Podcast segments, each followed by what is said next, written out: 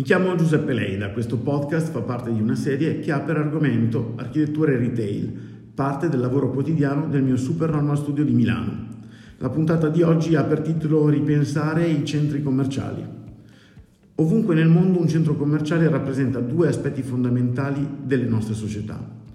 È un luogo di incontro, di aggregazione della nostra vita, come lo è qualsiasi spazio pubblico come una piazza, un parco, un giardino o il centro civico cittadino ed è la rappresentazione spaziale del nostro benessere economico.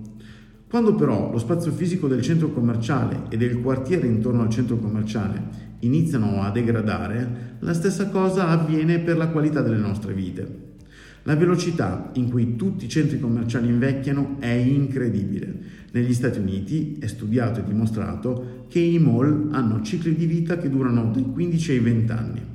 L'invecchiamento ha cause tra loro diverse, ma ampiamente dibattute. Tra queste ne ricordo alcune. La prima, di cui voglio parlare, è che cambiano le abitudini di consumo, devono essere molto più esperienziali. Vogliamo sempre più che ogni aspetto della nostra vita sia esperienziale, sia memorabile e difficilmente un'esperienza ripetuta nello stesso luogo e nello stesso modo per 15 anni può dare il medesimo appagamento. Allora abbiamo bisogno di cambiamenti.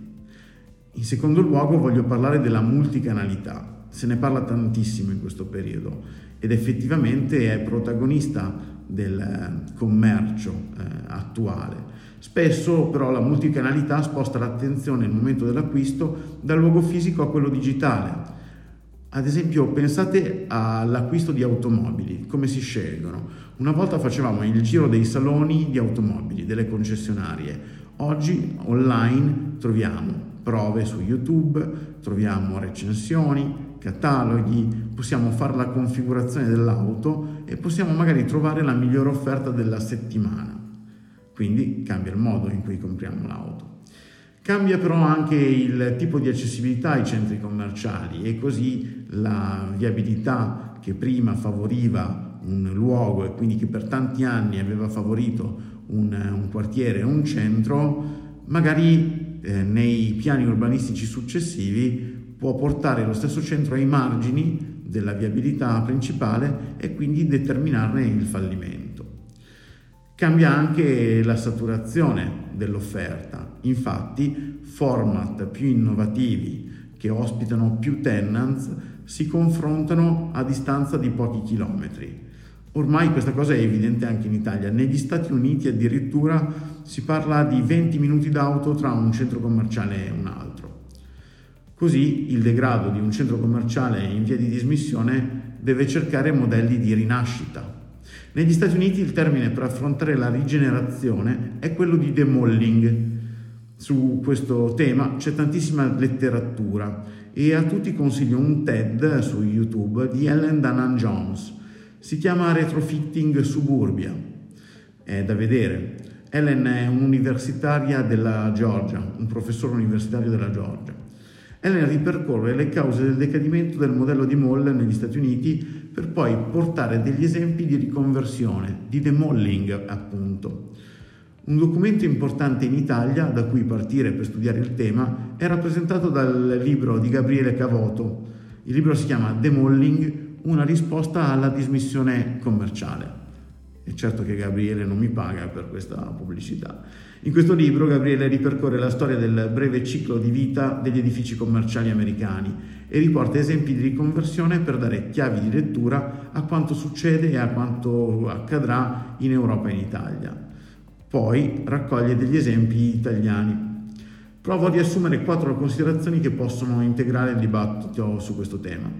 La prima considerazione è che il progetto di architettura volto alla rigenerazione di un centro commerciale riguarda il rapporto del centro stesso non con i consumatori, ma con i cittadini. La definizione di consumatore a questa scala dovrebbe venire meno. Tutti noi infatti ci sentiamo fruitori di spazi, di esperienze sociali. Abbiamo smesso da molto tempo di identificare l'esperienza d'acquisto come quella legata al solo consumo. La seconda considerazione riguarda la necessità di avere più permeabilità dello spazio e avere appartenenza del centro stesso al contesto urbano. Spesso infatti i centri commerciali hanno tipologie edilizie più simili alle fortificazioni che non a luoghi aperti al pubblico. Del resto, la morfologia degli stessi nasceva in risposta alla massimizzazione delle pareti cieche e da necessità economiche di contenimento dei costi. Ma ridare permeabilità ai centri commerciali significa estroflettere lo spazio, trasmettere la vitalità di quello che avviene all'interno. La nuova piazza cittadina deve essere sempre aperta. La terza considerazione che faccio riguarda la varietà. Oggi ci si aspetta di trovare in un centro commerciale gli stessi marchi, sempre uguali, che io vada a Verona, a Milano o a Bari. Difficile in questo modo avere delle esperienze molto differenti, sia che mi trovi in un posto che in un altro.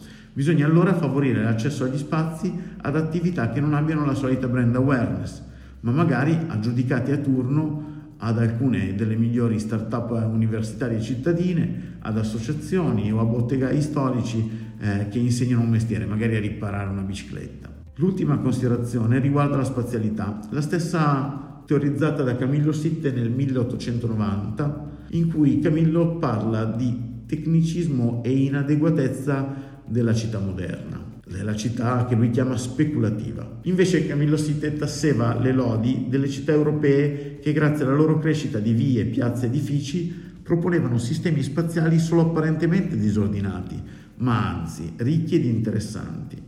La stessa considerazione potrà riguardare la sedimentazione nel tempo degli interventi in questi ambiti commerciali soprattutto se sapremo restituire lo spazio vuoto ai cittadini, senza più farci imbrogliare dalle regole che danno importanza alla remunerazione delle superfici commerciali confinate in percorsi chiusi. Queste regole sono vecchie, anche se pensate solo a dieci anni fa, tra poco non esisteranno più nello stesso modo.